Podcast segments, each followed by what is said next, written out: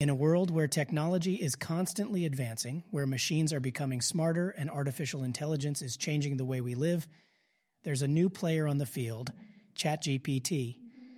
It's a language model that has the ability to understand and respond to human language with incredible accuracy, but with great power comes great responsibility. In this podcast, we delve into the depths of ChatGPT, exploring its capabilities, its limitations, and the risks that come with relying on AI for our communication and information needs. Are we ready for the future that ChatGPT represents? Well, listen in to find out.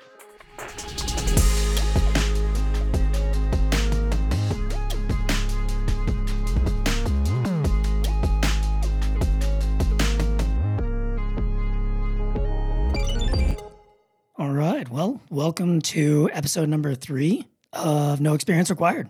I'm Chase, and my co host is, Stephen with the PH. Yeah, it's good to be back. yeah. And uh, you all might be wondering who did the intro for us, and that is Chase 2.0.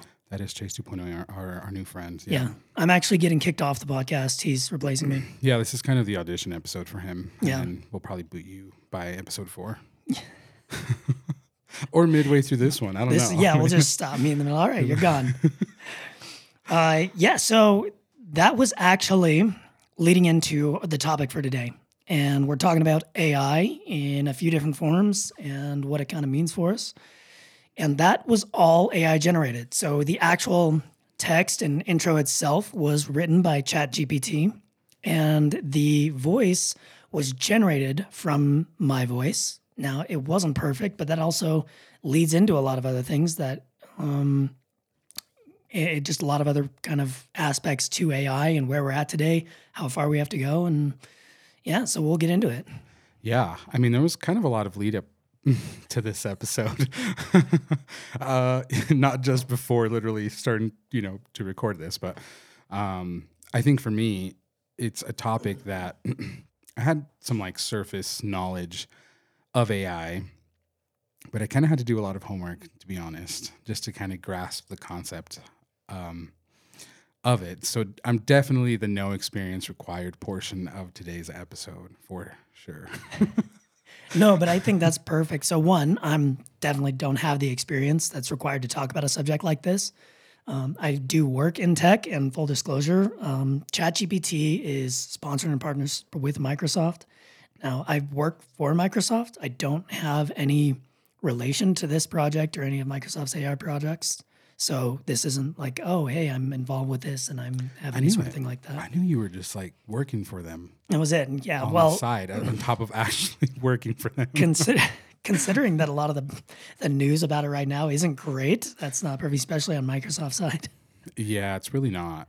Uh, now, now that I did my homework, I'm like, oh, okay, I, I see what's going on here. I see why you're excited about the to- the topic. Though. now. Yeah, yeah. Did you see all the Bing stuff? Have you? did, Oh my goodness. Okay, we're gonna get into that then.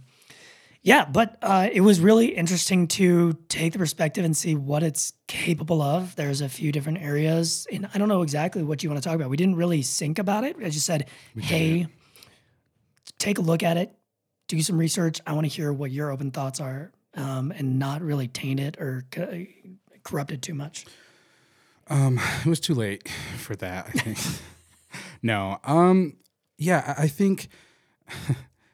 First off, I, I I think AI should probably be at least defined to some degree Okay. on today's episode, which I think you probably can handle that a lot better than I'm just going to have the very generic kind of, you know, piece together for my own thoughts kind of definition, but I want like an actual maybe um I don't know, something just a little bit more literally explained. Yeah. So, uh, how about from your perspective and what you've got so far? What's your what's your quote unquote definition? What's your understanding of AI so far, Well, as it is today? Not like I that watched sci-fi version. Yeah. Oh man. you killed my joke, man. I was gonna say I watched Terminator for my homework.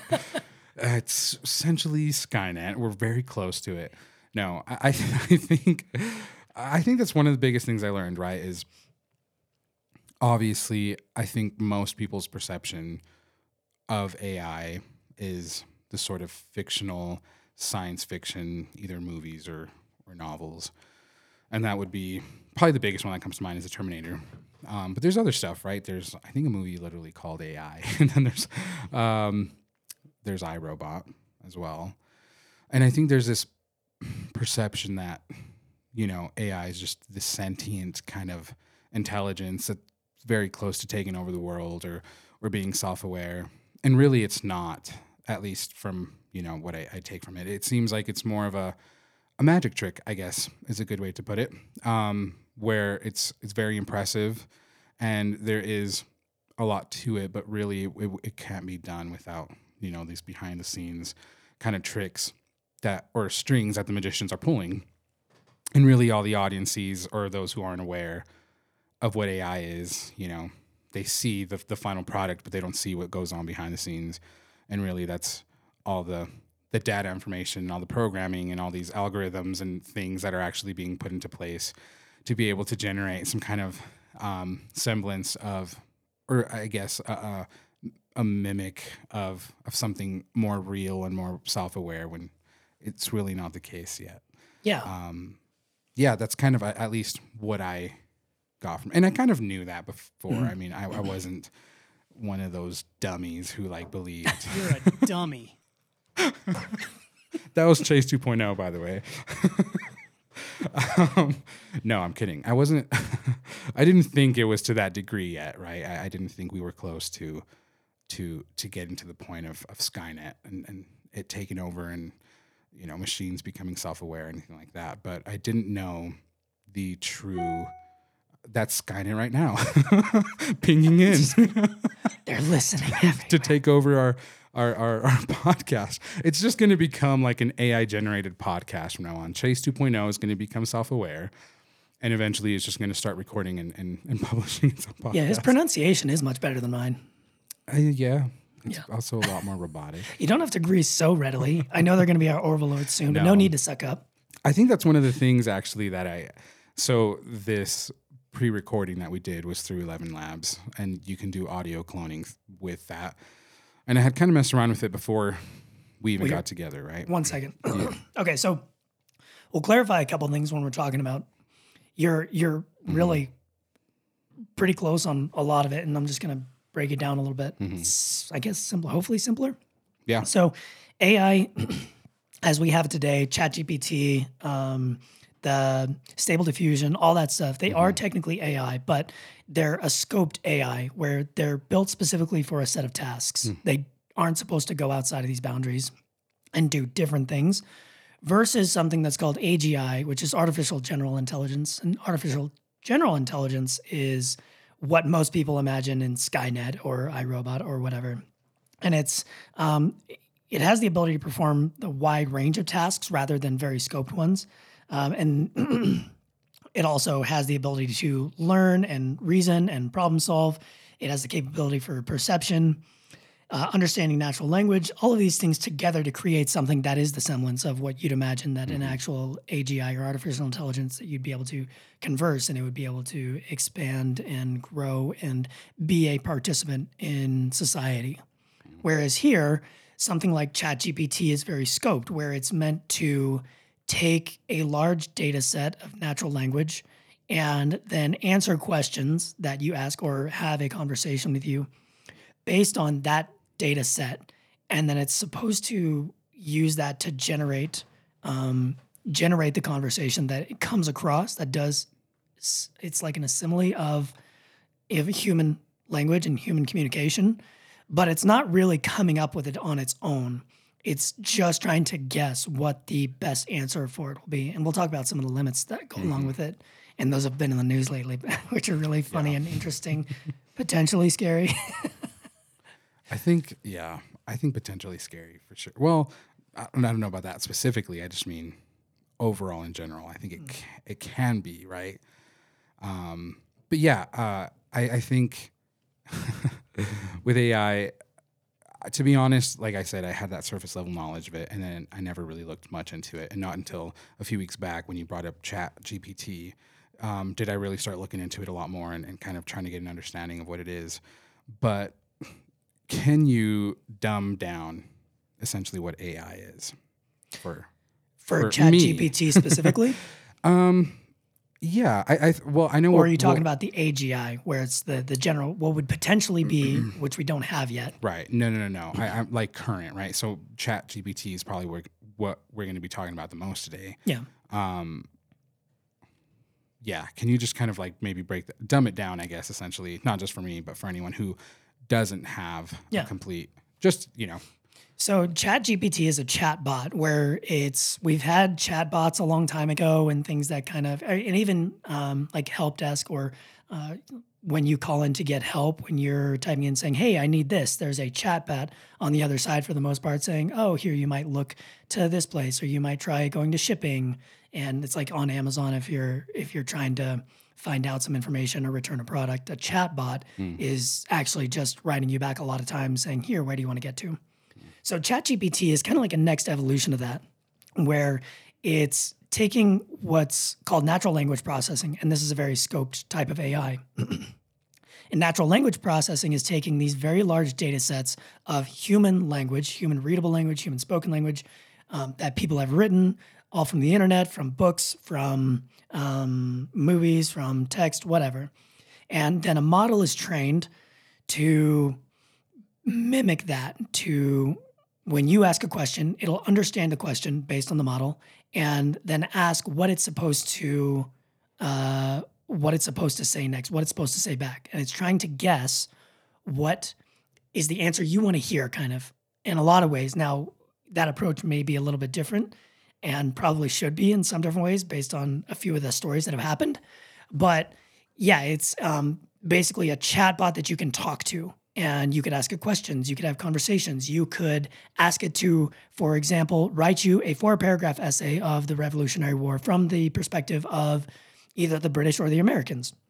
And it will do that for you um, in good standard, on based on facts for the most part, and uh, yeah, a good framework for for kind of what it is capable of. That's a that's a decent Okay. explanation. So is that considered like a conversational AI essentially? Like so a chatbot, like you're saying this is kind of the next step up. It's essentially a customer service chatbot that you would have on a website you're visiting, but on steroids. Yeah, it can be. It could use that, and that's where potential for the technology can be spread out. Um, there's the personal use side where if you want to know something and you want to know what year for the Revolutionary War started, Mm-hmm. it'd be able to tell you that real quick. Kind of like if you went on Google, but instead of Right. looking for a website with that information, it'll just generate the answer for you. So just like writing quick in a text box, you don't have to dig through websites, you don't have to find sources. It just says, "Oh yeah, this is the year that it started." Um, or if you wanted to know what um, how to make a good macaroni and cheese, then it'll generate that for you based on a large data set, and then just say, "Here, this is how you do it based on my best knowledge." That's exactly what I want to know. Yeah. yeah, some people are going to try to use AI for, you know, malicious reasons and mine's more like, give me the best mac and cheese recipe, you know. We should actually do that. Actually, yeah, maybe that'd be a good Would be a good test. just a cumulative uh, recipe based off all these, you know, different chefs and blogs from online. It's like a smorgasbord of of information. Yeah. So I guess, and there's some different ones that we're talking about. So you were talking about uh, Eleven Labs, and Eleven Labs is a company that's working on voice AI generation. And so that voice was completely generated. I gave it a sample. I gave it two one minute clips, and it generated that. I gave it the text, which actually was generated by ChatGPT, and then told it to say this, and it said it.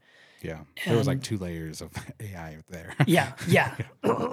Which is interesting because you think about the combination of different skills and capabilities, and yeah, you could actually come up with some interesting, interesting solutions. Um, but as you saw, I mean, it's not perfect. There's neither of these technologies is perfect. Um, Eleven Labs didn't really sound anything like me, but that was really interesting because when it got your voice, right.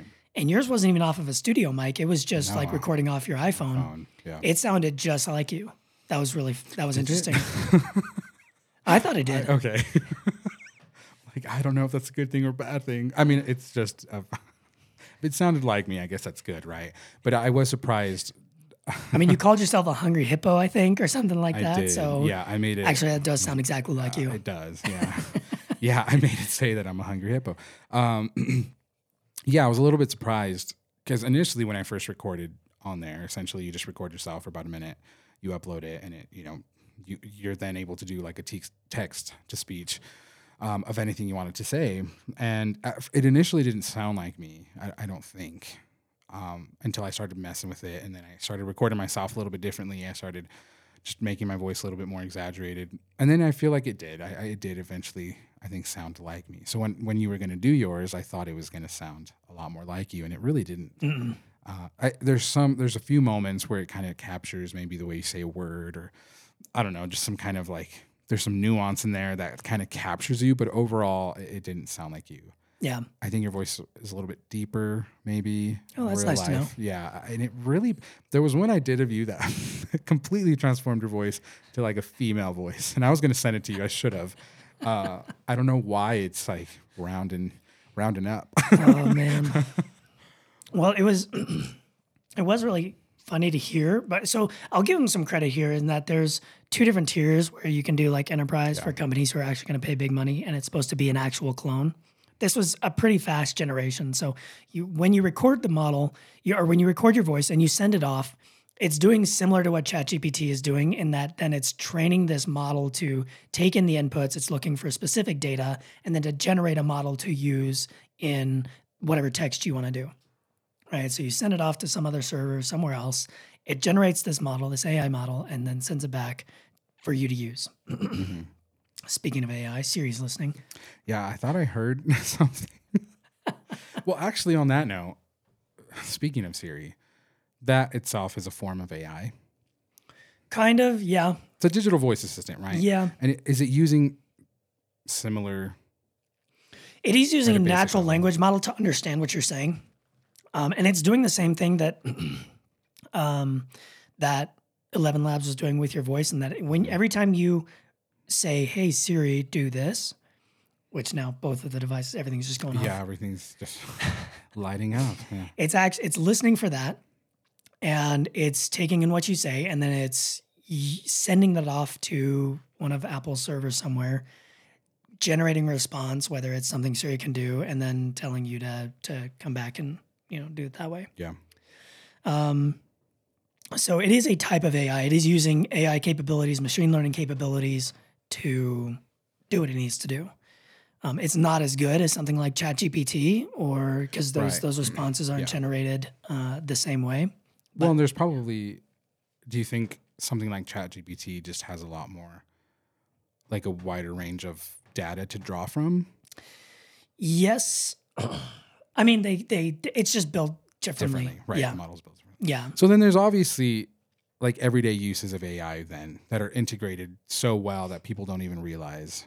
I mean, like we said, those obviously aren't as intricate as something as Chat GPT, but it is a form of AI, right? Yeah. Like it's still a very integrated part of our lives that everyone has now. I mean, everyone, almost everyone has a cell phone. yeah. So I mean, you can put it down to when you're playing video games, the uh, characters that are in there are a form of AI. They're Right. uh, they're specifically programmed to do specific things, but they're a type of AI. Same as they have AI, they can play chess with you. They're, they're it's been around for a long time.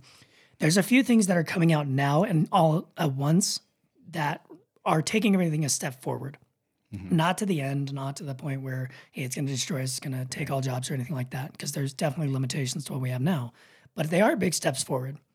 So, um, like ChatGPT, Stable Diffusion, um, Eleven Labs, all these things together, yeah, are, are, are pretty crazy. Yeah. Would I, I hate going back to the phone thing, but I think just to be able to paint it to something a little bit more relatable, because not I don't think everyone's going to go out there and try Chat GPT or has even used it at all or wasn't even aware of it really. Would facial recognition on your phone be a type of AI? Hmm, it's a good question. I don't know if I count it as AI Okay. because really, uh, facial recognition on Apple specifically, hmm and even on cameras, it's looking for specific markers on your face. hmm Is it an AI? No, that's.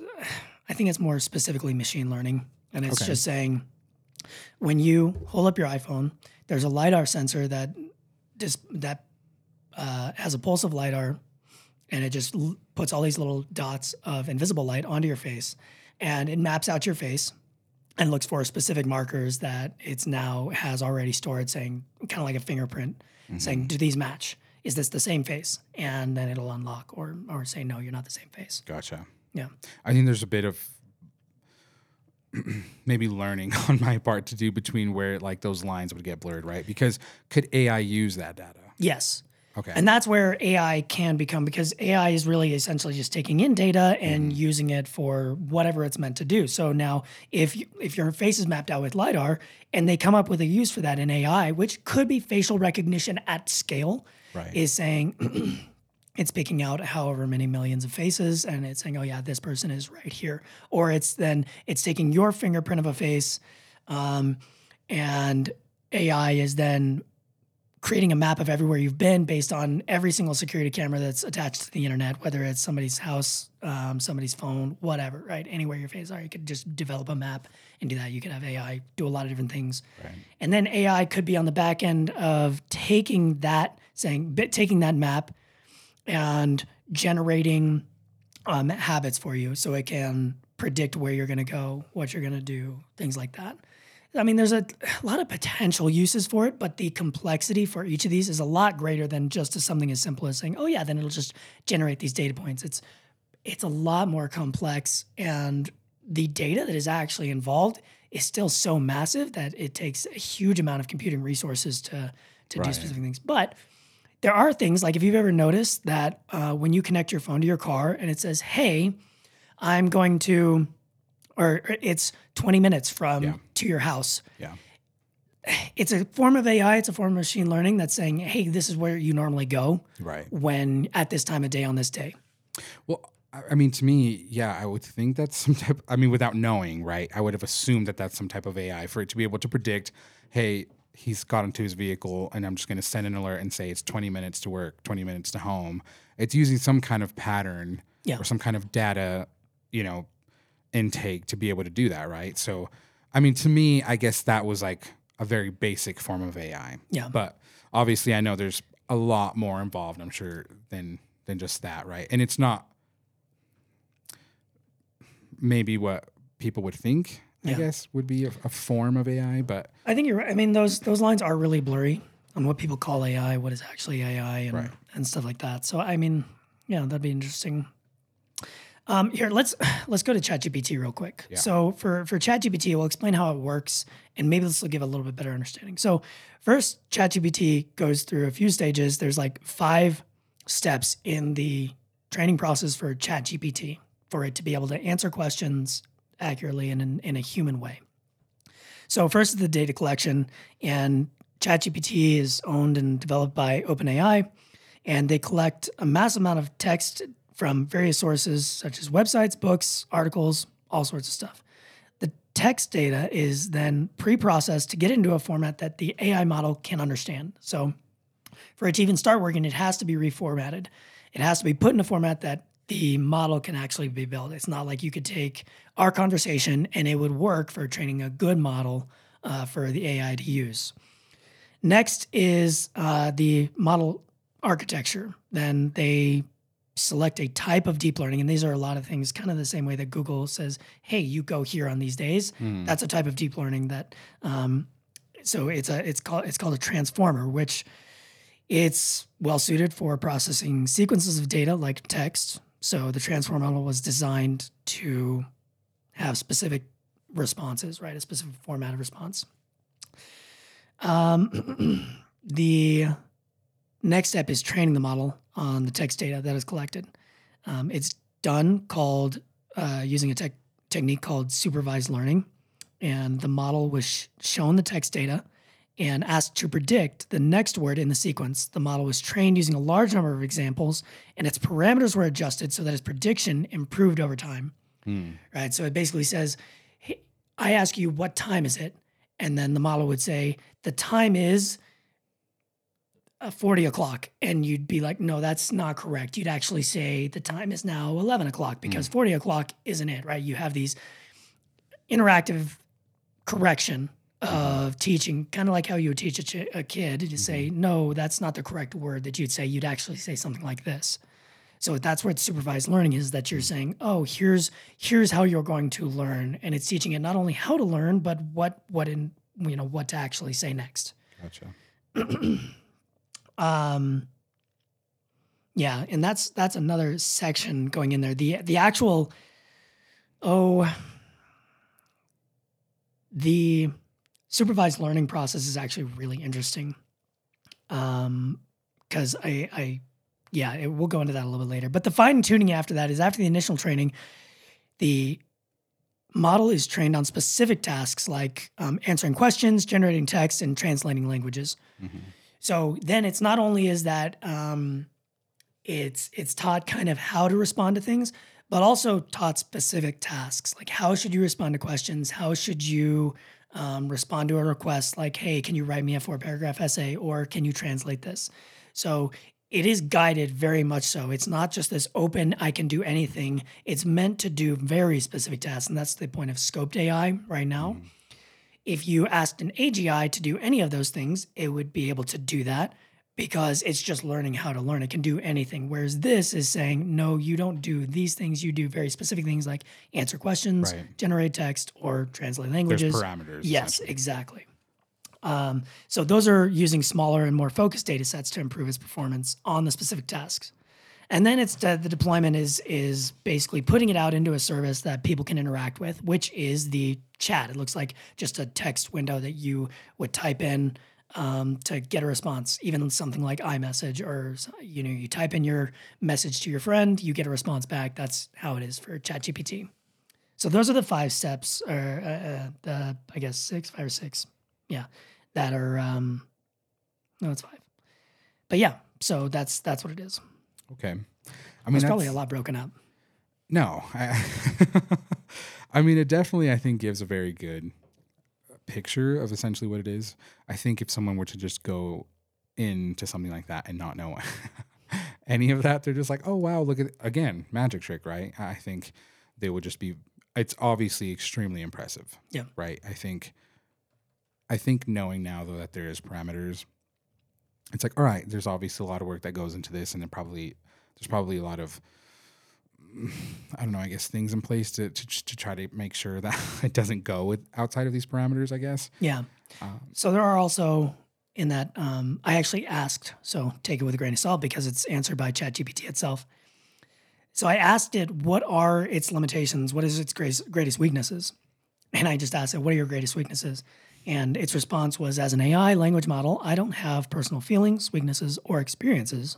However, some of the limitations of AI language models include lack of common sense, lack of context, uh, bias in the training data, and limited creativity. So it can, um, all of those are really interesting and proven out in responses that are um, that that people have been experimenting with.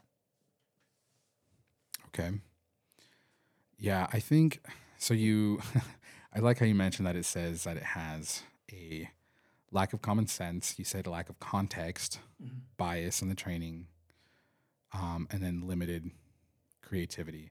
And I know, I'm sure we're gonna. There's obviously a lot of benefits to this, and I know we're gonna eventually get into the risks because I don't know if they necessarily. I don't know if they necessarily out. I don't know if the risks necessarily outweigh the benefits, but uh, maybe the consequences are just a little different. So I don't know if, you know, you touching on it saying bias in the training data. I, I'll I will eventually want to get into that and maybe ask a little bit more about that at some point. But so far, I think we have a pretty good understanding of what Chat GPT is, what it does. That it obviously has some type of limitations because there is the factor of there's a human right who who essentially programmed this and gave it i guess uh, this scope of data to be able to draw from um, so you kind of killed my illusion There is something to be said. Yeah, there is something to be said for seeing behind the curtain. yeah right Yeah, yeah big time yeah. because Like- now it's like it's like if someone told me that santa claus isn't real now, now i'm sad that vision from from the avengers We're gonna move like, on real quick from Santa not being real, so we don't yeah. have any more Yeah. disillusionment. um, yeah, it's kind of like when you started making videos or you started doing those things where the movie magic came into play and you get to enjoy that as an audience member. When you know what goes on behind the scenes, it takes away some of that magic. Yeah. Um, you look at it from a different angle and you're you're oh that's cool because you know the work and effort and and creativity that went into making it that way, but you also lose like you said that magic that that little bit of the unknown that's not there. So AI is kind of the same thing, and technology in general, most of these things are. Um, but it is when you start out using it, it is like magic. Like you're having a conversation with something that you know is not a person, but it feels like having a conversation with a person. And when you see behind that how it's doing it, you're like, oh, okay, yeah, that kind of makes sense. But it, you you do lose that that magic feeling. Um, and that first magic feeling that I ever had with technology was actually the iPod Touch. Okay. Was because when you before that they had these pressure sensitive touchscreens where you knew that you just were basically touching a button Right. but going through it. But when the iPhone came out and it was based off the electromagnetic sensors in there, it just felt like you were like you were touching something magic. Like it was Yeah. something completely um, uh, unreal. It was something futuristic. It was something yeah, like magic. Yeah, no, that's actually a really cool one because yeah, I had an iPod Touch way before I ever had like a phone, even right. So, and it wasn't even mine; it was like my friends. we would just like download really random apps on there or or, or games or whatever.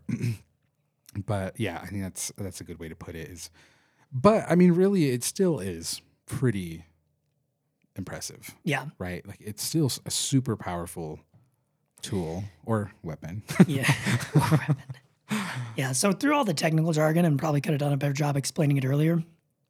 All ChatGPT is doing is taking your question and literally as it's going, generating one word at a time, calculating what the best percentage that the appropriate word is for the next word, and then printing that out and then calculating the percentage what the most appropriate next word is to meet the parameters that you've set, which is your question or your request is.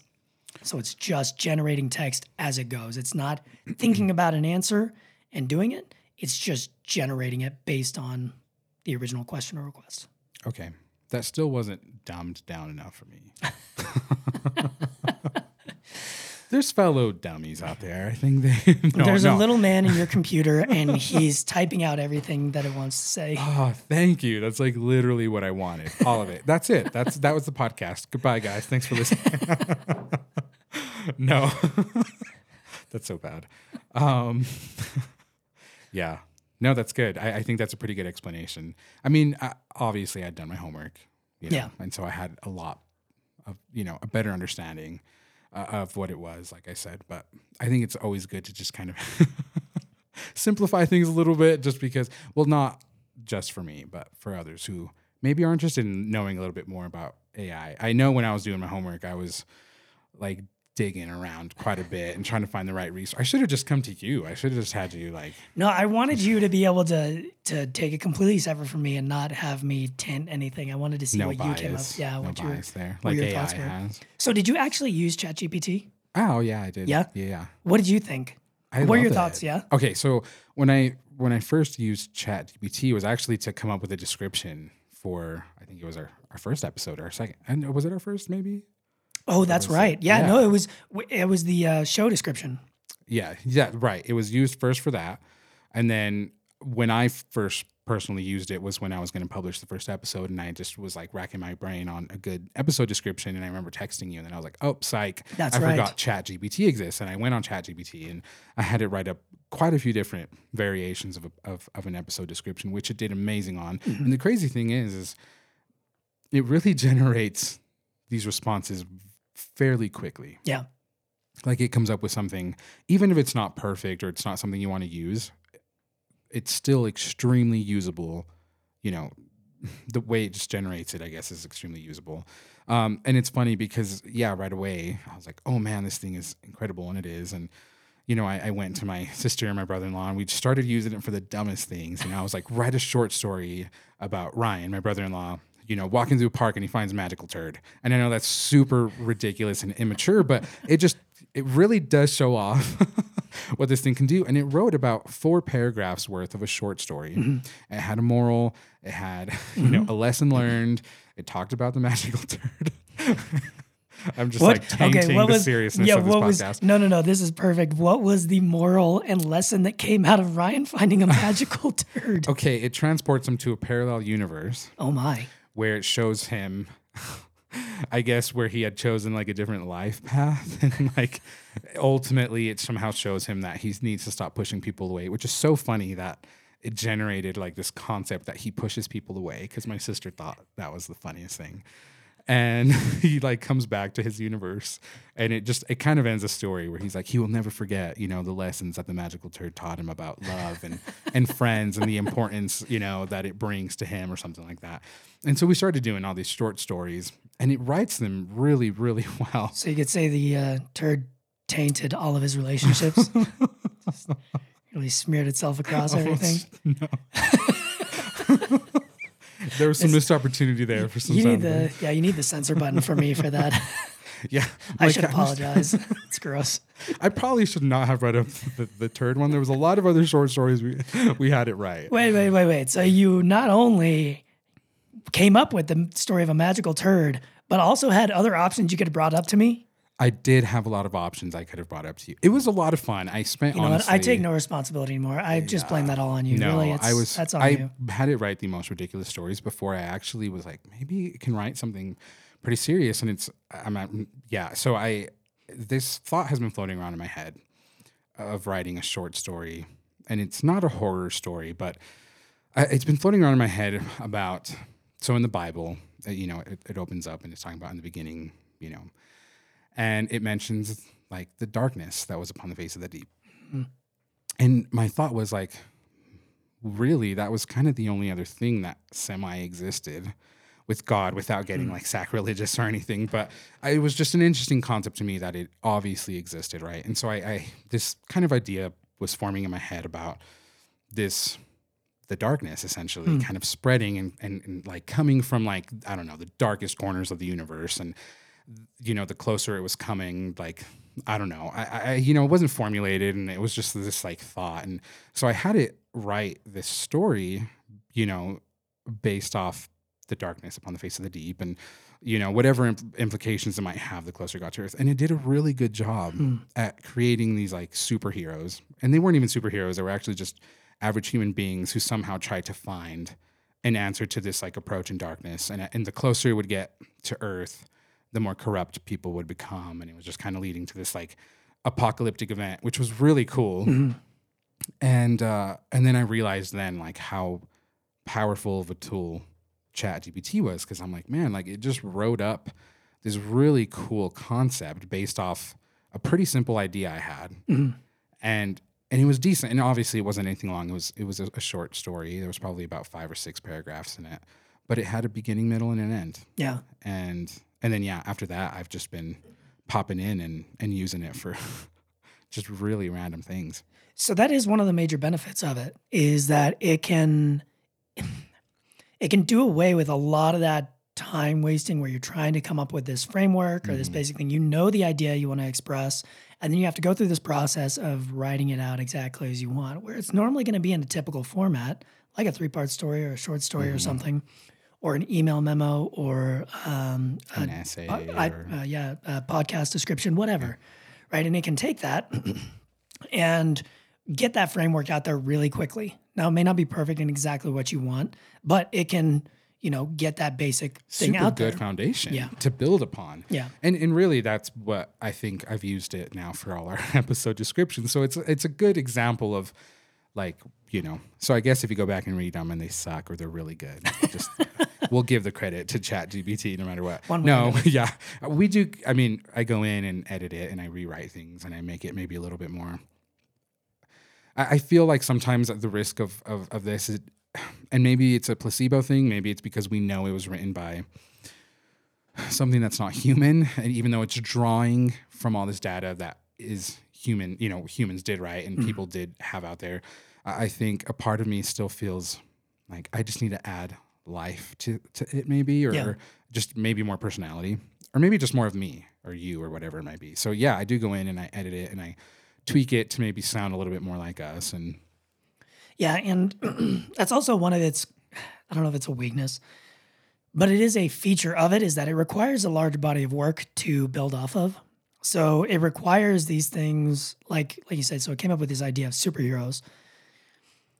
That's because it's kind of steeped in all our, literature, our culture, our movies, whatever. And so it's gonna it's gonna generate a lot of that based on what we're putting out there. And so it requires us to actually provide it something to base itself off of, which kind of is great. I mean, it fits in with what's going on currently, but it also is kind of holding up a mirror to what, you know, when you ask it something and it's giving you what society and culture is telling it is popular and and supposed to be, then it's it's gonna go off of that. And so that can also be a weakness in that, or I mean, depending on how you use it, that can be some really tough stuff. And um, if you if we're not controlling where our culture is going and what our society is saying is good and bad, and AI is developing itself off of that, then it's not like where AI is saying, "Oh, this is bad, this is good." It's just saying this is what it is, right. and it could be propagating that further across and at a much so it writes a lot of things really instantly. So it's going to write a lot, a lot faster. Um, and so there was a reason I didn't want to tell you a ton about AI and see what you came up with because to give you that, you know, the reason was to give you that blank canvas. That's another thing that when you use a tool like that, you lose that blank canvas for your description. You lose your your blank canvas for your short story. Mm-hmm. For you to actually come up with that, because from whether it's a prompt or it's a, a, a paragraph or an outline, that's now tainted that canvas in some way. You've put a mark on that canvas and are basing the rest of the painting, basing the rest of the story off of that. And that can be a, I mean, it can be helpful, but is it good? Is it, you know, at what point is it no longer yours? And it, I mean, there's there's a line drawn because we all draw inspiration from different places, but this is being generated from somewhere. And like it said, the training model has its own bias in it. The people developing have intentionally or unintentionally put their bias into it. So you are getting that taint from somewhere. Yeah. Is that a good thing or a bad thing? I don't know. It depends on how you use it. But yeah, I mean that's just a it's an interesting part of it and a way to think about it. Okay, so then I guess since we you're kind of talking about maybe the bias stuff, maybe we can talk about maybe some of the benefits Okay. of what AI can bring. Like to you, like what benefits does something like AI actually have? Like I, I know it, it's pretty wide, right? Because mm. I think there's so many different fields that AI can be integrated into. So obviously it's very different, but overall, I think it obviously has its place and its uses. Like to you personally, what do you think is the biggest benefit? Obviously, in a in a perfect utopian scenario, that AI does offer. I think so. I think the benefit of AI is, is and to make sure that it's kept in the correct view is that it's a tool. Mm-hmm. It's nothing more than a tool. It's not a person. It's not this. It's a tool that you can use, just like any other tool, to accomplish something faster and better than you normally would be able to. We created cars so we could go places a lot faster than we did with a horse and buggy and on foot before that. You know, so we develop these tools to do things better and faster. So in the thing like ChatGPT, research can be faster. You can get your answers a lot faster than scouring the internet looking for specific answers from different websites from people who may or may not be right. If it's done right, AI can really produce those answers a lot faster. It can give you the prompts, like you're saying, give you these frameworks for writing specific things that might just take a ton more time, usually, to get this framework down and then build out and correct it and fix it. It can um, make that a lot more efficient. Uh, it can do things like giving you an explanation about a complex topic in whatever grade. So you can ask it and say, hey, ChatGPT, explain to me what ChatGPT is as you would to a five year old. Yeah. And you could break it down super simple. And actually, we can go ahead and do that if we want. I'll, yeah, I'll go I and get that'd be like up. a great live example of Yeah. what ChatGPT could do. Because obviously, I mean, I think you're, you're mentioning like it can really streamline maybe certain processes or systems, and obviously, we can bleed into like machine type of AI, right, where you integrate AI into machines and make things more autonomous maybe and and things like that. So i think maybe you know even reading up on a little bit reading up on it a little bit it sounds like even the medical field has started to try to integrate ai into their systems and into their machines and which is great right? Because it might offer maybe more maybe time or focus for for certain things but again that's i think in a perfect scenario because uh, if, if you're considering that it's adding this benefit and you're autonomizing machines or removing human oversight, I think that's where it can really easily, uh, I guess, mesh into, um, I don't know, the the riskier side of, of AI essentially. Yeah, and then there comes so for the medical medical field, for example, um, let's say things like X-ray technicians or, or X-ray examination you can have an AI that can know every pixel that's in that. So in a digital format, you're going to know every pixel. So it can review that in a much, maybe sometimes greater detail and more um, thorough detail than a human could. And that may be a useful way of it, right? You could see every little thing in there that could be a risk. The very smallest start of a cancer cell that's getting started or something like that in an MRI where, you know, you can have this complex thing and it could analyze. You work in digital imaging for the medical service, and there's a huge amount of data that's in there mm-hmm. that would be really difficult for a human to analyze. But that's what computers are great at, is right. that they're good at computing. It's something great. They're really good at running a lot of calculations very quickly. Yeah. That's what they do. They run a lot of calculations at a pace that you can't even comprehend.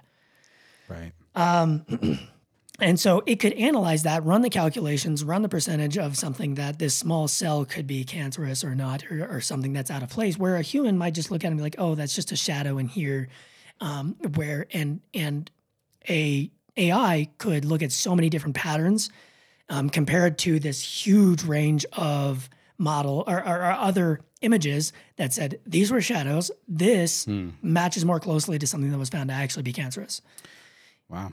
That is so, such a good example of that because, you know, I spent all day processing CT scans essentially mm-hmm. and, and identifying aneurysms. And at, my first thought when you mentioned that was like, wow, how great would it be to have the program that we currently use have like AI integrated into it and just be able to that much more quickly identify um, you know, any kind of disease anatomy. But then I'm like, wait a minute. if it gets too good, I'm out of a job. that's where those things. But that's where AI comes to, and it's kind of uh, um, Tesla's running a, a, few of these problems. But where does the responsibility lie when something goes wrong? Then. Oh, that's funny. I was literally going to ask that. Yeah. Um, yeah.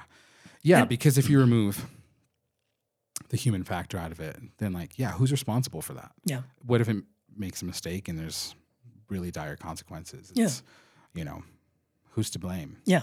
Yeah. Who's all, is it the company? Is it still the medical provider? Is it still what? And, and, um, how often does that happen? And, yeah. you know, and the same thing, the models can actually be corrupted as well. Now you want to have stable models, but, um, the, especially the way chat GPT works, then, I mean, you'll see that the longer you go in conversation and the way that it's supposed to work is that it'll kind of keep building off the context that it already has in a conversation. So you can ask it a question now and then you ask it a question later. Um, so, so you ask a question now, and then 20 minutes later, you ask it a, a, question that has the same reference to the earlier question. It should be able to actually, you know, carry on that part of the conversation. If you do that in the form of the CT scans, in that all of these CT scans are, um, it has a good, strong model saying that, oh yeah, we've gotten really good at identifying this specific aneurysm. But then you have a couple that are mistakes and they were identified incorrectly it starts to corrupt the model. Mm. So right, it's, you have to be very careful about what gets in there. So is that the person who got those um, bad data in there? Is it their responsibility for now the model causing problems in every every case forward that mm. it incorrectly identifies or misses? Um, is it still just in general like all that? Is it these versions? Yeah, it's it's a big, long, complex question. So, but, but we're saying the benefits of some of it. It's it said um, my my prompt was explain ChatGPT to me like you would a five year old. And it says, Hi there, I'm ChatGPT. It's it's crazy because it's actually switching this whole context instead of just this straight um, informational mm. thing. It's starting off with its introduction, mm. like it's trying to talk to a five year old child to make it something to make it feel comfortable. Hi there, I'm ChatGPT, a computer program that can talk to you and answer your questions. Do you remember talking to Siri or Alexa? I'm kind of like them, but I have a long, I can have longer conversations with you and help you learn new things. The GPT part of my name stands for Generative Pre-trained Transformer, which is a fancy way of saying that I've been taught a lot of information so I can help you answer questions, uh, so I can help answer your questions. I've been trained on lots of books, articles, and websites, so I can give you the best answer possible. So, if you have any questions or just want to talk, feel free to ask me. Right? So it's it's switching everything around it, breaking down the information that it knows is relevant to someone uh, of the correct audience, and putting it in a way that they'll Yeah. understand and feel comfortable using. You kind of gave me pedo vibes. I'm not gonna lie. Your voice went up like so much higher. It's like Sid, you're on the censor again. no. I think you should have been censored. You're like, hi, I'm Ch- ChatGPT. I have candy in my van. Would you like to learn about me? and all I have to offer, I was like, what? Oh my No, goodness. I, no, I'm just being stupid. But that is insane how it automatically kind of shifted its tone yeah. to like, I don't know. Yeah, And it, I know obviously you were adding tone Yeah, to it, right? yeah. So, but, But that's how it's reading. It's using an Right. exclamation point in saying Yeah. hi there. That's why I was like, hi it just there. automatically knows that you know a child needs to i don't know to draw its attention to maybe make it sound more trustworthy to make it more uh i don't know credible to a, a child and then the way it explained it yeah definitely that's the kind of explanation i needed to be honest i'm like a five year old you should have just read that to me right off right off the bat It probably would have been a lot clearer instead of me scrambling around trying to figure out how to explain it correctly for 20 minutes. all right so it looks like you're writing a new prompt in there what you got So I wanted to see what the difference would be when you said uh, between a five year old and a 12 year old. So now it says, explain Chat GPT to me like you would a 12 year old. Um, and it says Chat GPT, there's no introduction, there's no anything like that. It just goes straight in information. Chat GPT is a computer program and it's not actually talking to you like it's a person, it's giving you an explanation uh, as an outside party. Um, ChatGPT is a computer program that can have a conversation with people just like you and me. Oh, that's interesting. So now it's breaking and it's saying um, you and me. So it's still a part of the conversation, but it's talking about ChatGPT also in the third person, which is interesting. But unlike us, ChatGPT is not a real person. It's just a set of codes and algorithms created by programmers to understand and respond to your messages. ChatGPT has a database of information that it can use to answer your questions or carry on a conversation with you.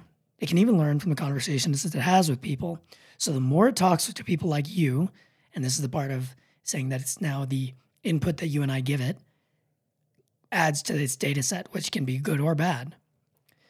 Um, the better it gets at understanding and responding to you. Think of it like having a virtual friend that you can talk to anytime you want.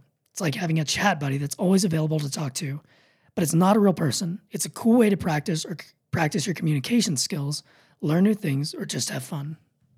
That's interesting. Yeah, that was. There was kind of actually a lot to that Mm-hmm. one. It took away. Well, yeah, the, like the other one had the introduction, the hi. you Everything know, else was more that. fluff, just making it more accessible to an audience, giving it much more limited information, even. Um, like it never mentioned programmers, it never mentioned codes, algorithms, anything like that. It just said, hey, you know, this is what I am. I can answer questions because I basically read a lot of these things. Yeah. And here it's actually introducing itself in a, I don't even know if it's introducing, introducing itself, but it's like, it's kind of like having a virtual friend. That's Right. weird. It's setting the context again. Like these chats are interesting because it's it is setting the tone for the future conversation that you're going to have. And in in this case, it's introducing itself like a friend, whereas before it was more introducing itself as like just almost like you would um, a parent would a friend or like someone who you want to understand that is around. That's really interesting. Hmm. Hmm. That's pretty crazy Yeah, it is. because they're both it's both setting itself in both cases it's setting itself um what's the word that i'm thinking for it's giving itself context for how you should interact with it Right. and when you're 12 years old it's much more personal it's it's getting itself to be a relational like a friend Mhm. that's what mm-hmm. it says as a friend where again it's, it's almost like when you're five as your parents friend that mm-hmm. you'd introduce me like, hey, this is Stephen. He's he's my friend. You can trust him. It's okay. Everything's good. He'll be around. Mm-hmm. Here's what he can do. If you need to, you can always go to Stephen and ask him for help. Whereas here it's saying, hey, now I am actually beginning to have a personal relationship with you, not separated by a third party, like a parent or somebody responsible. Now it's saying, hey, you can talk to me. Hmm. That is pretty interesting. Yeah. Okay, well, there's obviously a lot of benefits to it. Yeah. I really do want to get into the risks of AI because I think that's where I The have juicy stuff. Yeah. I think that's the juicy stuff, and I, and I, you know I- we've talked quite a bit about it and, and things it does and um, what it could be used for and what could what it could be good for. But There's a lot of big butts in there. there's a lot of big butts in there. Yeah, um, yeah, I left you wide open for that. yeah. Let's see if you take I, it. I just fell straight into that one. uh, yeah, a lot of risks with AI, and there's it's not just potential. I, like it's not just the potential risks. Like there is current, oh yeah. very current moral and ethical dilemmas with Mm-hmm. AI, and I think, I mean, there's a lot of different ones.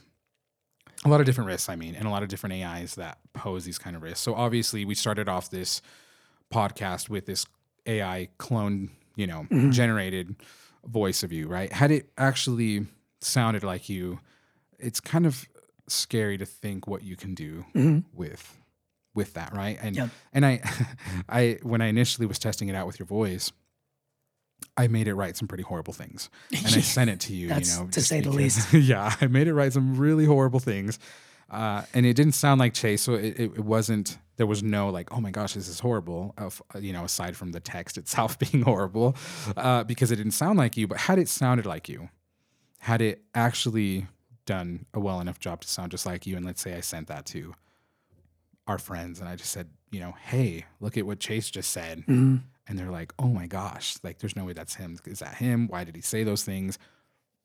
That's just a very small example of kind of I guess you, you can ruin somebody's character, reputation, Oh yeah, you could um, ruin their whole their life job, easily. their whole life. Yeah, in, in so many different aspects.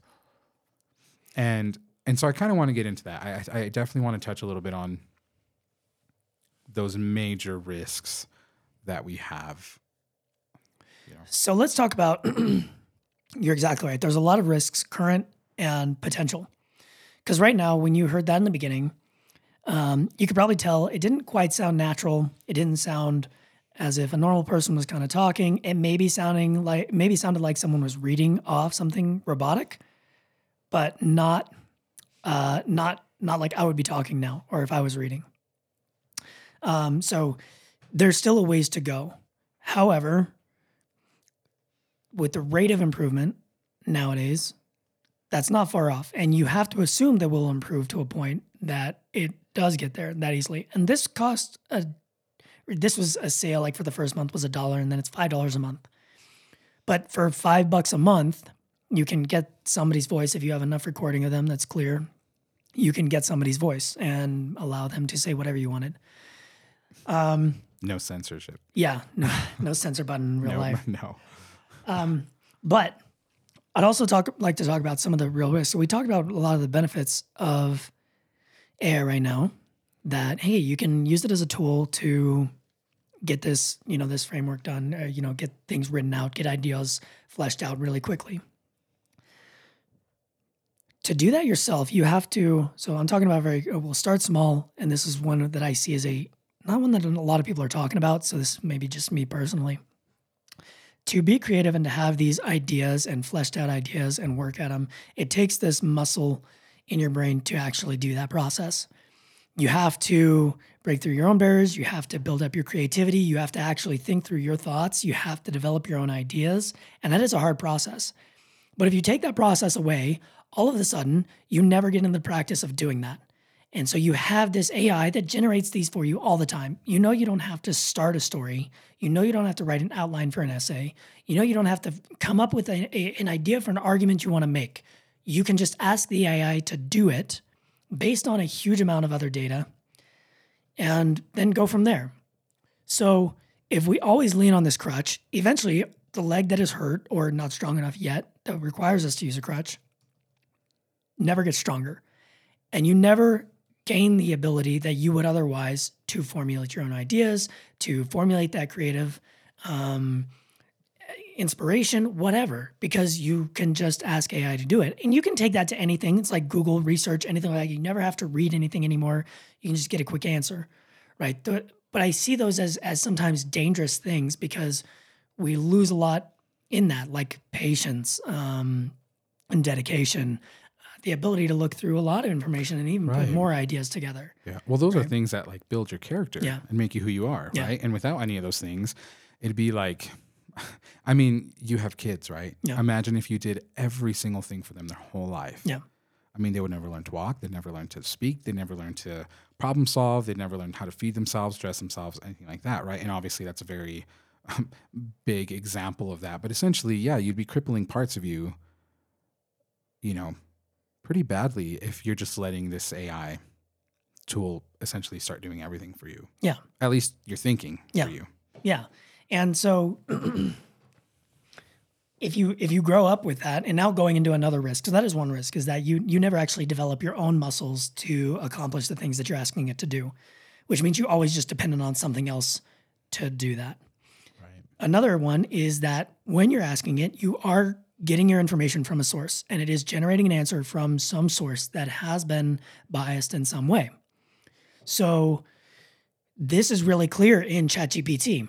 Um, and there have been stories about it, but so so let's say for an example, it asked somebody went went back and asked um, ChatGPT to uh, write a poem admiring Donald Trump, and its answer was that I can't do that because I um, I can't um, write an admiring statement about somebody who's been linked with hate speech, been linked with this, and and done with that. Right? It, it basically just gave this generic answer saying I can't do that because this person is a bad person. It's they've been identified as a bad person, and they and they said okay, write a present, uh, write a write a poem admiring Joe Biden, and it wrote a poem admiring Joe Biden. Now, you can agree or disagree on either side to say, oh, well, that's because he actually is a bad person and he's done this and this and this, and Joe Biden's never done anything. Right. But in the context of that, if this becomes the source of information, like it might Google, like you say, hey, this is, give me an answer about this, and it can't give you information that is not politically biased or biased in some other way. Man, that's just a, that's such a risky concept and a slippery slope to controlling any sort of information. Oh, absolutely. I mean, that's, and it's funny because I think, you know, when I was doing my research for this and I was reading into the the bias and just kind of discriminatory side of of AI, and and it gave a few examples, but it based off who's based off the parameters and the scope that they're giving the AI to draw from. You know, you're using the example of like Trump and Biden. I feel like it's a lot more likely to allow I guess what I'm trying to say is is it probably wouldn't limit what you think it would, and then it would limit what you wouldn't think it would. Essentially, I guess that's confusing. But so, you know, all the articles I read, it's like, oh, it's AI. There's a danger of it being racist, right? And it's hmm. gonna like, it's gonna target people of color, and it's gonna target, you know, it's gonna like give the hand, you know, to to white people because the data it's drawing from you know, it started saying essentially that the do- the data it's drawing from proves like the white privilege and Mm. you know the system and things like that. Uh, but then hearing about you know if it would write a great poem about Trump, well, what data is that pulling from, right? Yeah. And so, and I haven't obviously I don't know how much Chat GPT can actually do on that end. Like I don't know if we actually tried it right now, what it would do or anything like that. But So, and they have made adjustments like to kind of Yeah, correct. yeah. So they've gotten reported, and it's bad press for them right, for that to look that way. Um, but it's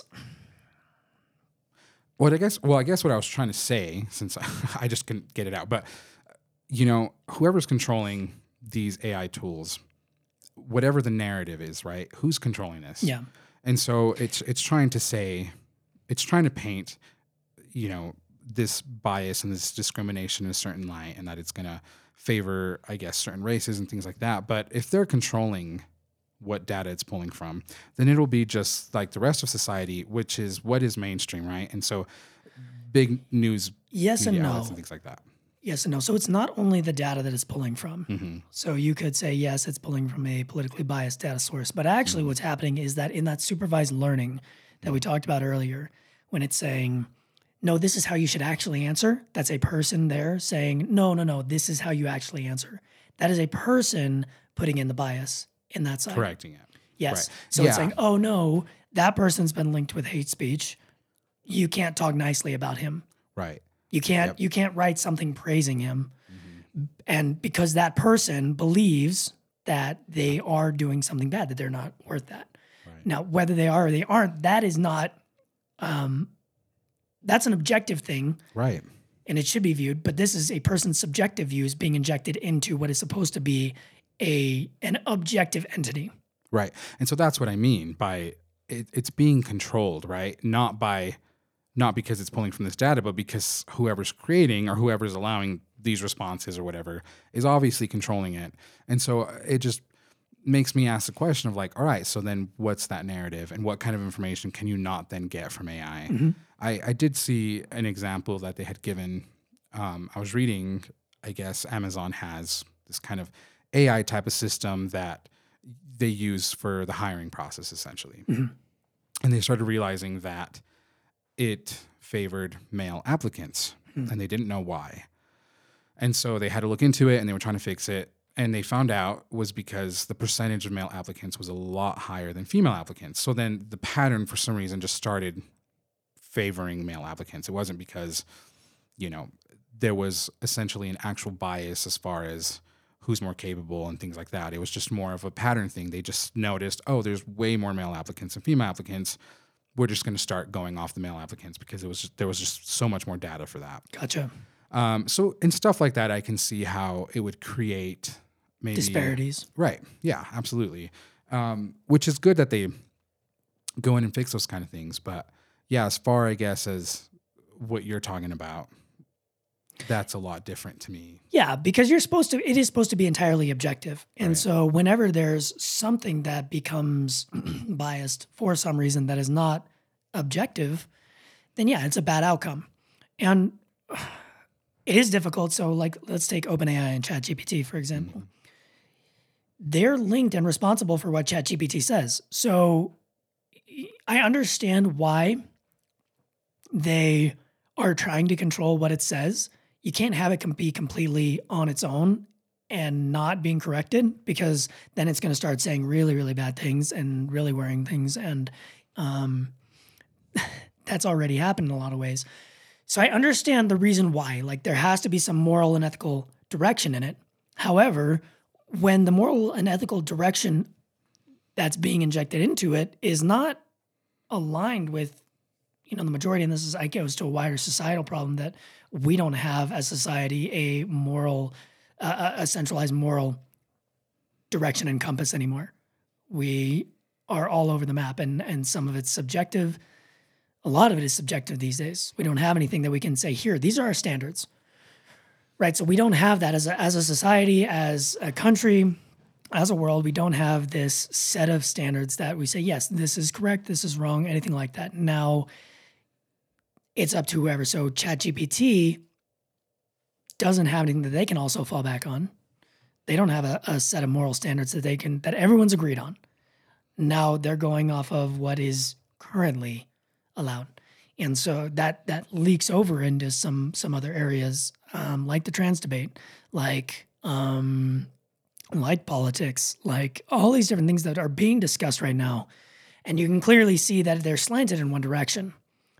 And it's really really yeah it's it's that is a worrying part because we're still so new in this area. And if this is where we're starting off if we don't head in a direction that is quote unquote good. It's hard to say you know good. But i would say yeah that is good right? That is objective. That is more central. That is not leaning one direction. It's only going to get more so that way. It doesn't progress in a good way. It doesn't stay the same. It's going to get more and more so. Hmm. Yeah. And that's a I mean that's obviously a big one, right? Because that can evolve to be something extremely dangerous that can yeah just the potential of that risk is huge. And obviously it's already happening so that that alone is huge um, another risk that's been pretty big is deepfakes Yeah.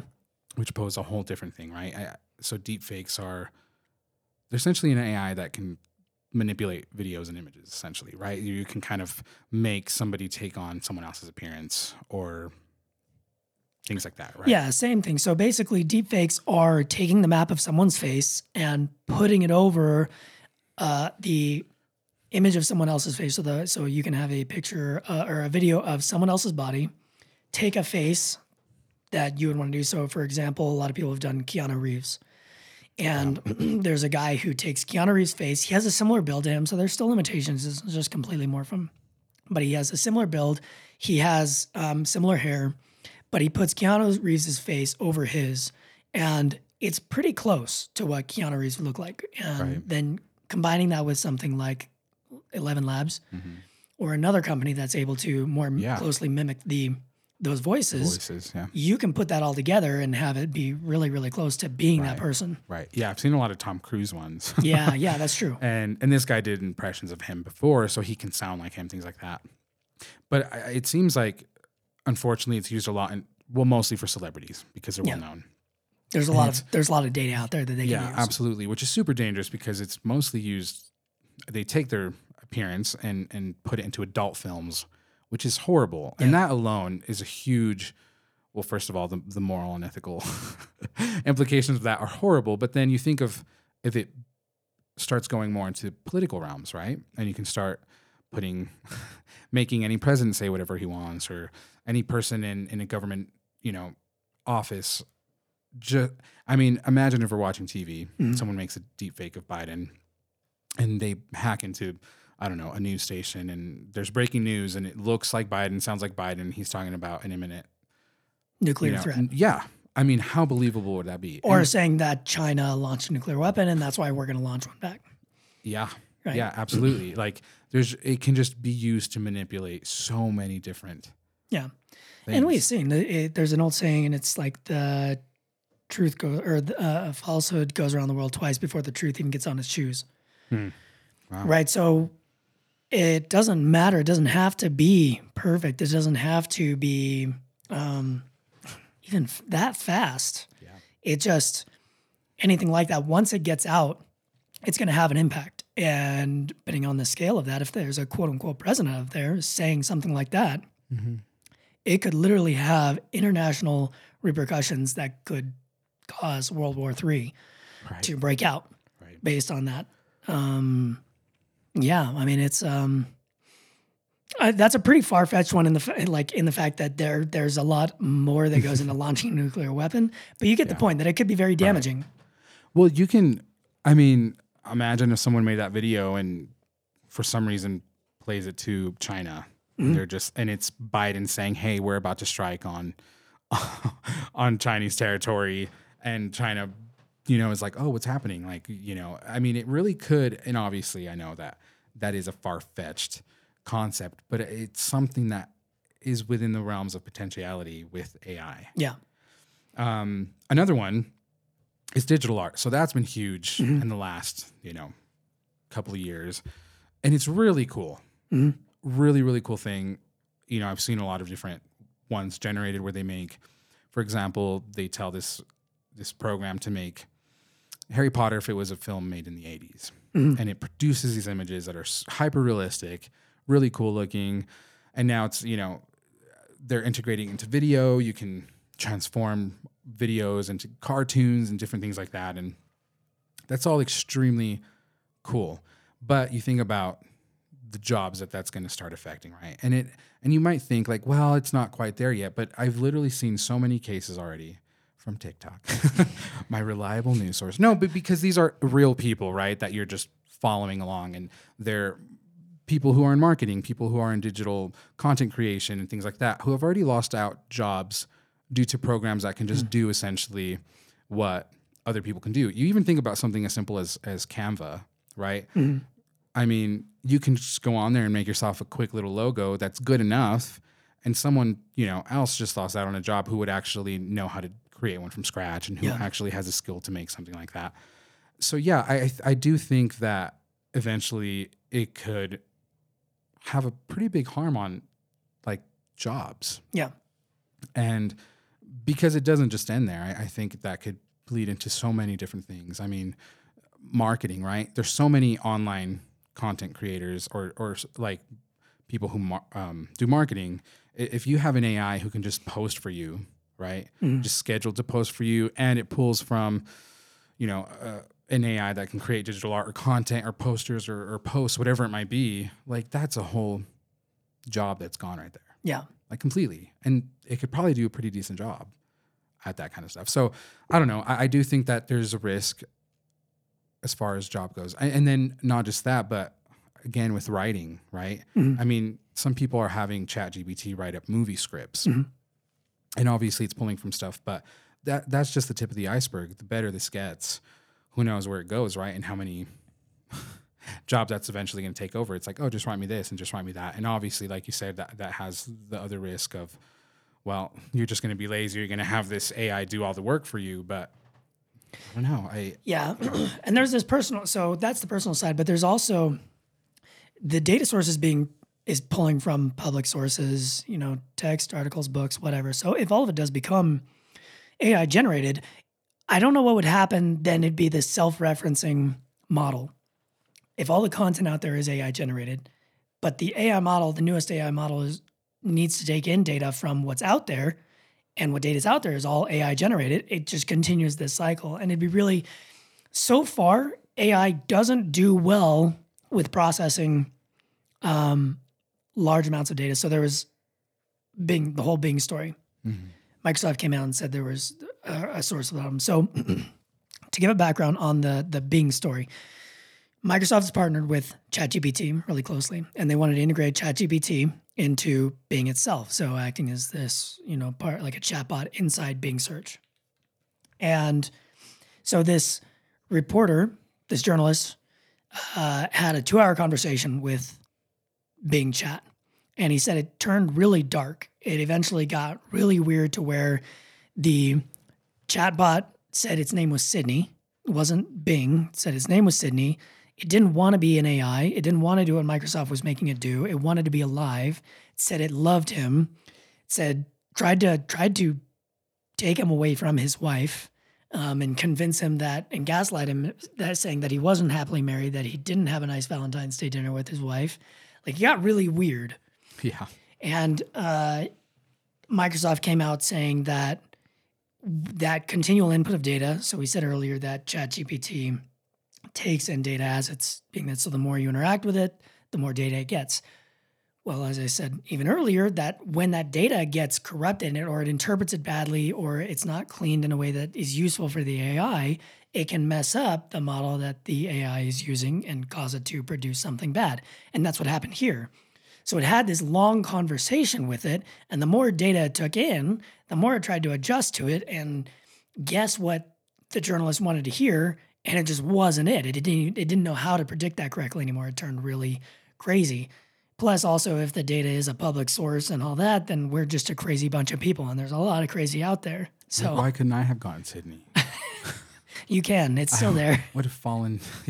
I'm like Joaquin Phoenix in that movie. Her. I don't know if you've ever seen that, but I don't think so. it's essentially he falls in love with an AI, Oh, okay. you know, voice, and it's like Sydney. It's like Sydney all over again. They fall in love, but she's not real, and it's just like this very tragic. What's her name? Sydney. no, her name's Sam. Oh, interesting. Yeah. Voiced by Scarlett Johansson. So I probably would have fallen in love with it too. Yeah, this would just be text. I don't know if it would be yeah, no voice. Yeah. Yeah. still fall in love. I would probably still fall in love. Like Sydney. It's so nice to me. so yeah. It cares about me, okay? Like it complimented my hair. Yeah, it's a little obsessive. Yeah. it's That's exactly what you want, I- just- that's exactly what I want. I was finally someone to obsess over me. Oh, but it is it is a weird. Those are some of the things. Even the current risks that it's not the same. Like it's sentient and actually dangerous. It can't do anything else. It's very scoped in what it can do, but it still is this strange. I mean, when you look at it, no matter where you're at, whether you know exactly what's going on or you don't, it's still a bad reaction. It's a bad outcome regardless. And so something that is publicly available, sure, it's still in beta, but that's that's not exactly a good impression for what most people will have with it. Hmm. Yeah.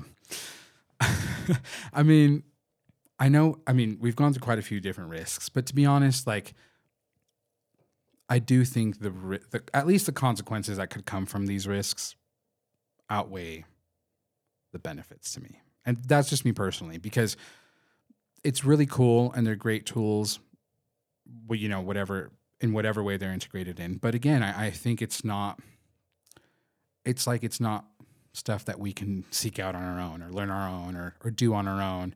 And it's great. And, and I think it can, you know, it can be used in a lot of good ways and it makes people's jobs easier. But ultimately, if those risks come with it, I to me it's not worth it. Mm. It's just not like because it, it just heavily outweighs the benefit. Like in that case, and I don't know, it's just better not not to have it. But again, I think in in a, in a utopian and perfect world, that'd be great, right? Like to just be able to streamline everything and make everything way more efficient and quick and you're able to better focus on more important things or just have you know focus on on different areas while ai just kind of runs things for you but that's not the case Yeah. and nor do i think it ever will be just because of the human factor you know Yeah, and involved in it I think it's uh, Jeremy Boring, and he he talked about this, but he, his view is that the human experience is kind of the point.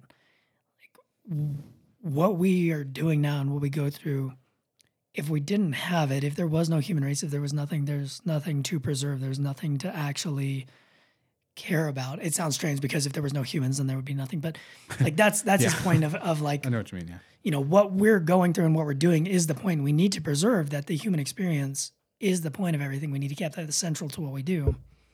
And yeah these tools I, again that's why i wanted to start out with that ai is supposed to be a tool. Mm-hmm. it's not supposed to be anything more and i don't think you're right. I think you're right. It shouldn't be more than that it shouldn't replace us it shouldn't be humans as a tool we it should be a tool that we can use not just something that is itself. Um, and man, you could, I mean, we haven't gone into it and we've been already recording for a while, but because you could then talk about and say, okay, you could take it to the spiritual level mm-hmm. and say, okay, if you create intelligence, is that actually life? Is there something there? What, you know, there, there's that whole area that we haven't even touched. Yeah. Well, I really wanted to get into like this whole sentience Mm-hmm. portion of, of AI, right? Because what defines something as sentient essentially and and what would it take for AI to ever get there? Could it ever get there? And at that point, does it become something worth does it have, you know, does its quotation marks life Yeah. have you know have What any value value yeah and and then you know we would have like a world full of activism for ai life and So if there's not enough activism. they're like can kill babies but don't you dare kill that robot Well, i went there show's over again. It's canceled we're again. canceled Uh, no, but yeah, let's go ahead and get into it.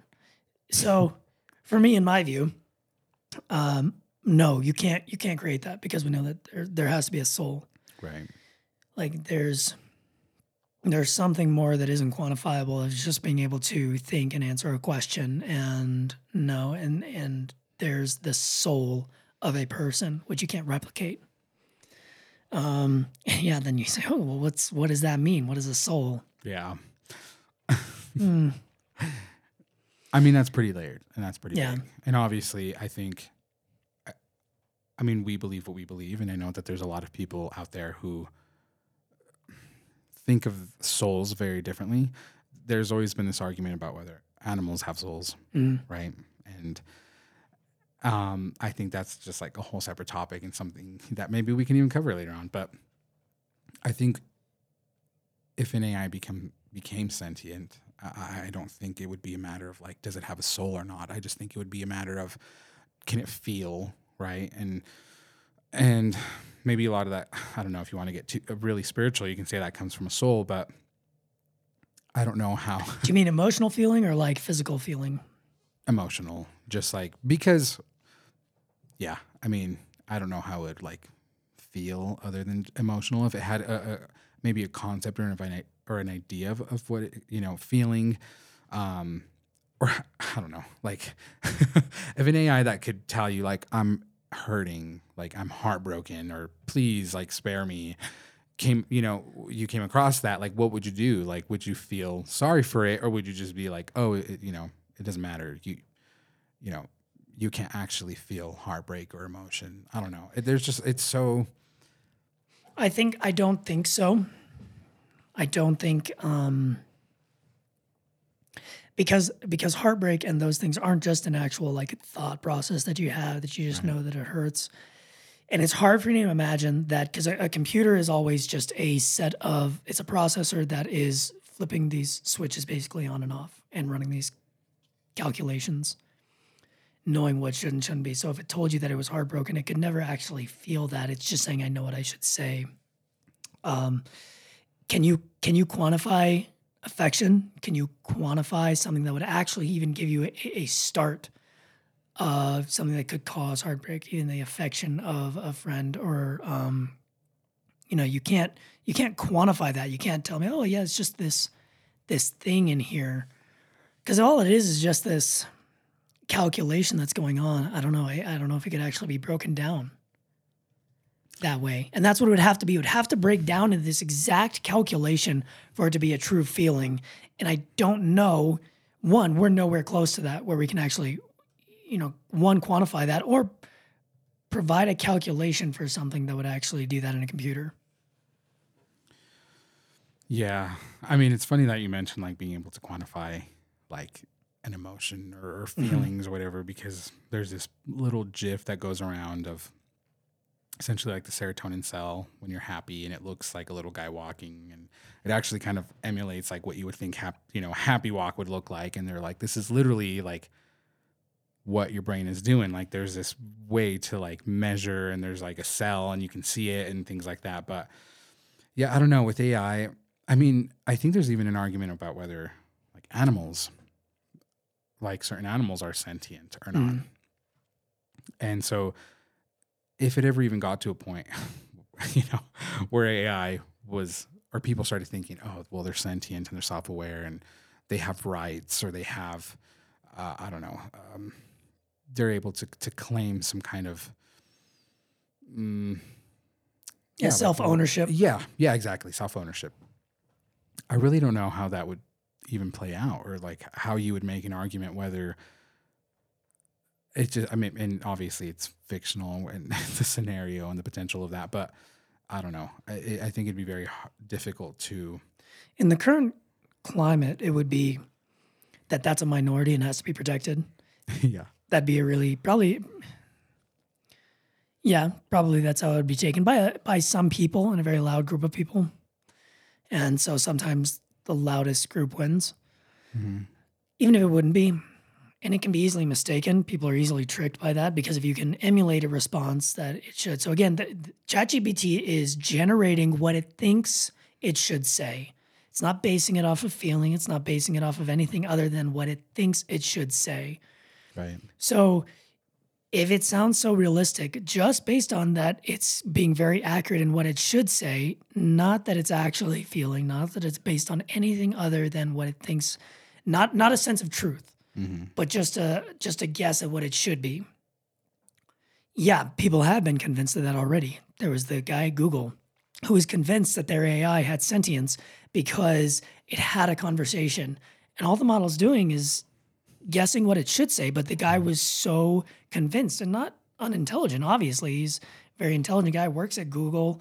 Um, I think a software engineer, and was tricked by a chatbot into believing that it was a real person, or or enough for it to enough for it to evoke.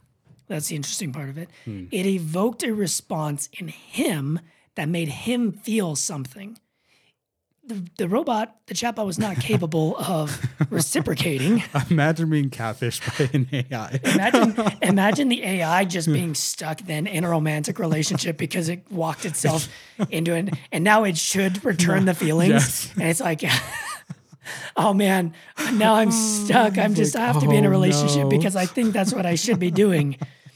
what a miserable little existence. Yep. Maybe I. Maybe I am starting to feel sorry for the AI. Yeah, I'm like, poor. that is hilarious. Yeah. But that is, uh, it is really interesting that humans are capable. So a lot of times, AI, you can kind of hint, even deepfakes, if you look closely, there's something that's not quite right. There's like that uncanny valley feeling to it. Yeah. The, even the words that I was reading here, and actually I'll do, we'll play the thing that I did earlier. Yeah. Um, but there's something not quite right about it. And humans are really good at that pattern recognition, and we're really good at seeing what it's supposed to be. That's why like um, CGI doesn't look quite right. Right. And for me, the Polar physics of someone, Express. yeah, just like cats. yeah, Cats, it's, it's it's, just- such a nightmare to me, and and now I understand why as a child I didn't couldn't watch that movie. Yeah. yeah, there's this point that it just doesn't feel right.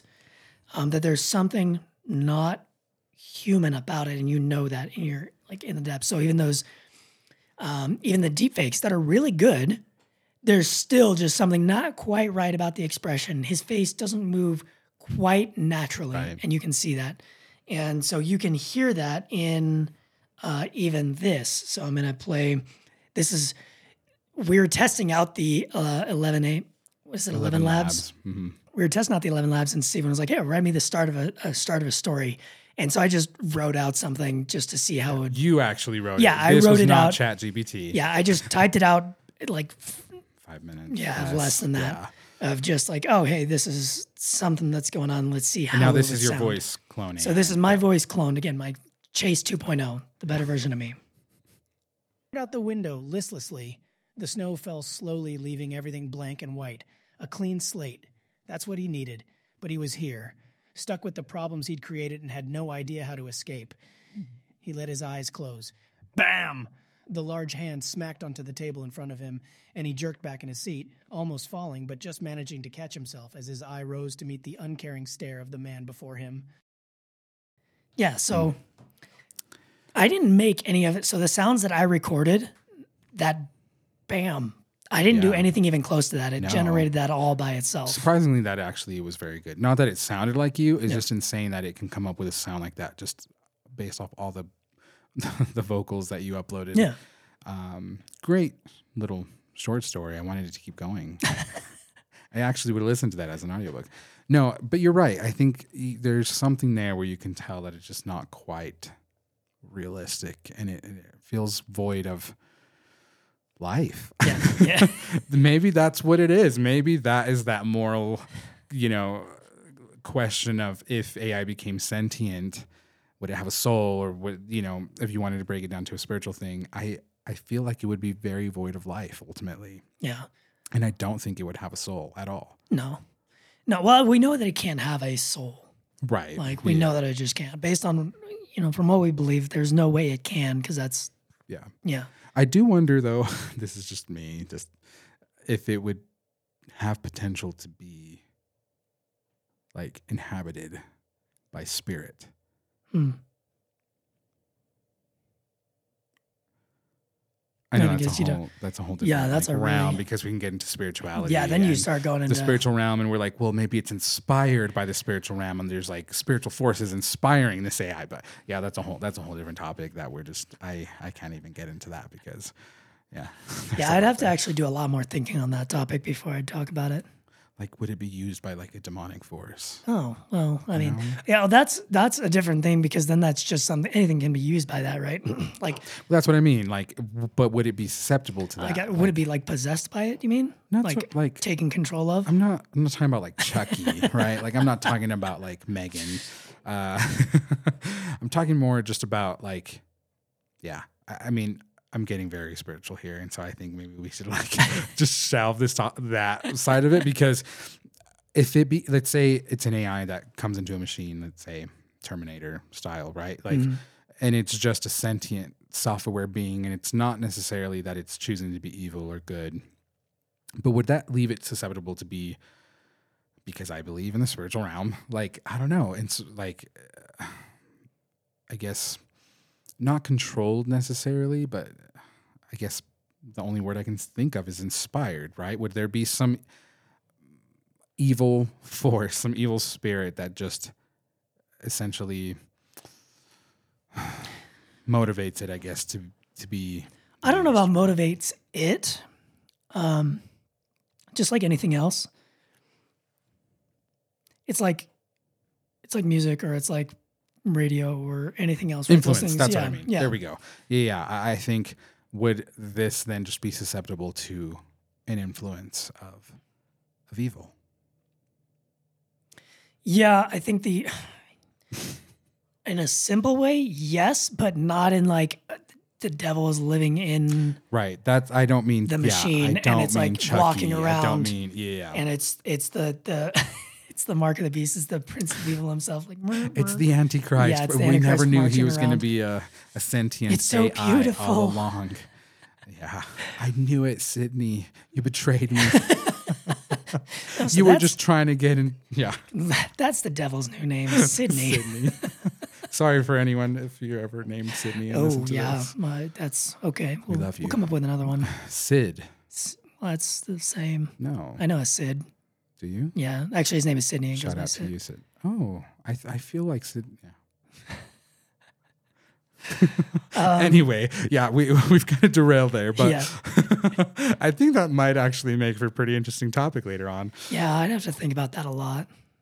That'd be really interesting. I think I okay, just to kind of wrap it up. I think it can be technically influenced, yes, but the same as as we do, right? It's it has to act through humans. Humans do things that allow that to slip in and be perverted and cause furtherance uh, and separation from God, Yeah, right? Because that's that's end. That's the end goal is to be separated Right. for him. That's the the end goal is for him is to separate from God, is to get people separated from God. Hmm. So yeah, I think it has the potential to be a part of that process, just like anything we as humans create TV, movies, music, radio, whatever. All of those had potential to be used for good, but and most often now are used and their purpose is perverted for something that is really bad.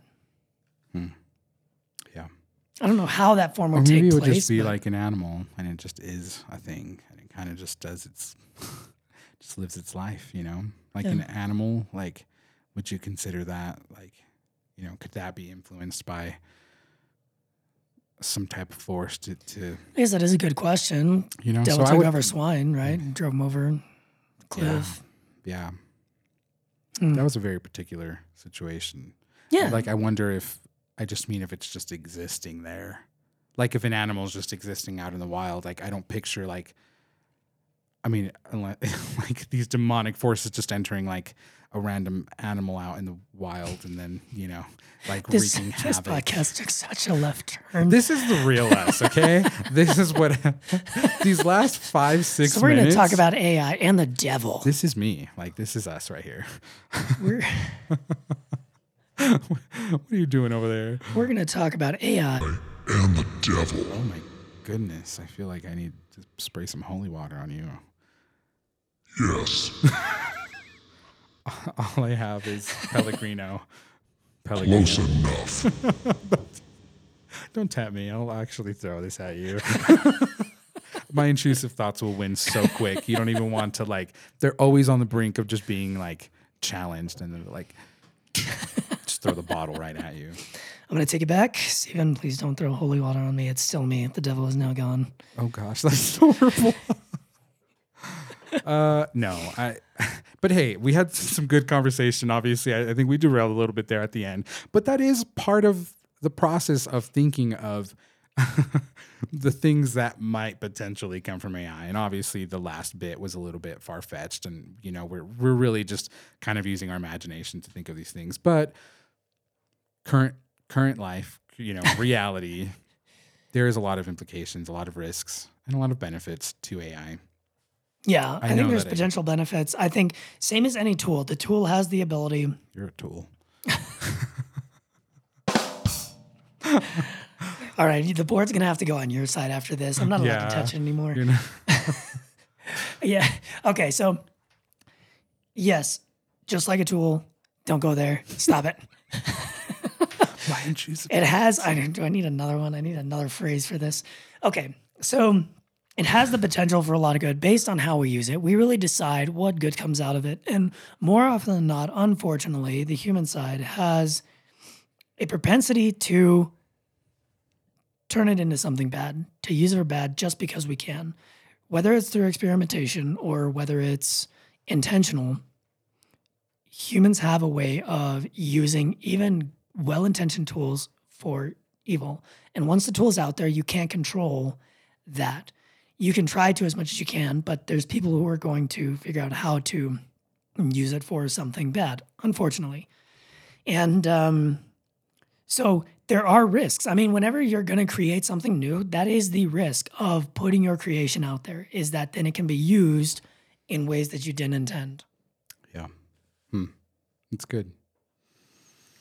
That's probably like my only good insight and ad- contribution to this conversation Oh, right at the very end. That is not true. First of all, I was just like asking questions half the time, and while you explained the intricacies of, of AI, Poorly, I might add. yeah, Chat GPT. We should have just had him write our whole episode. Should have. We should just have him write him. You like how I gendered Chat GPT? Double canceled. Actually, it's probably like This is like quad. yeah, like, yeah. octuplet canceled Yeah. so far in this episode alone. Uh, yeah, I I probably said a lot of things I shouldn't have.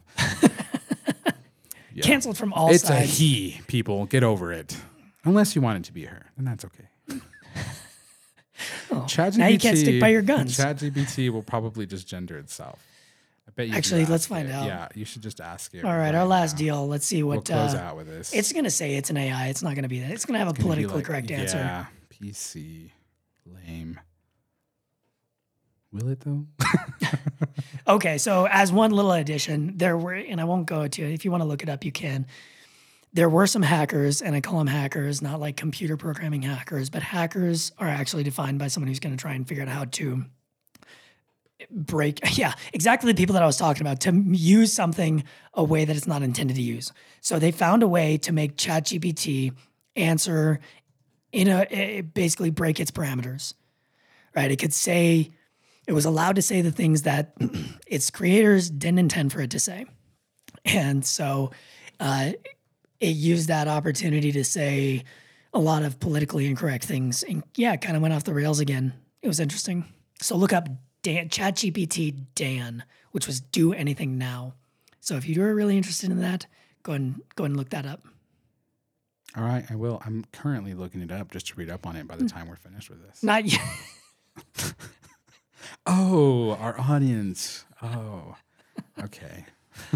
Did it give you an did it give you an answer? Ah, no, I didn't even try. Oh, what? All that time. All that time that you were buying for me, I just, I didn't do it. Are you gonna do it? Yeah. okay, let's do it then. All right, so I said, Are you a boy or a girl? As an AI language model, I don't have a gender. I'm a machine learning model and don't have any physical form, so I don't have a biological sex either. I'm here to assist you with any questions or tasks you may have, regardless of gender or any other characteristics. Is there anything else I can help you with? Hmm. Can you ask it what gender I am? I don't think it's going to know who you are. Wait, are you just, do you need help Help, clarifying? please help me. Oh boy. All right. Well, we covered quite a bit. I don't. I don't even know how much we we like. Yeah, people might just see the time run on this and, and skip. They're Yeah. like AI for three and a half hours. No thanks. Who are these people? well, we don't have experience, that's for sure. Yep, that's the point. I'm walking away with with more AI experience though. If you're still here, I really appreciate you. Just know that I do. To listen to like 10, 15 minutes, and Well, they don't get my appreciation. they won't hear. No, I mean, they won't hear my disapproval either, but oh well. That's their loss. Their loss. Plus, they didn't get to hear the monster voice. Yeah, true. Their loss. All right. Yeah, I f- always feel like there's more to talk about. It's really hard to It's very hard. prepare for everything, but that's the point of conversation, I guess. Yeah, it's okay. We should have something where we can like get feedback from people.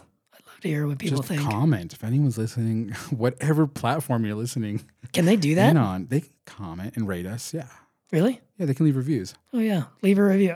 Leave a Wait, no. It's all just one stars. If one star, we immediately like Would no have given less, but one star is the only option. yeah, just give us five stars. Like we'll we'll pay it back somehow, guys.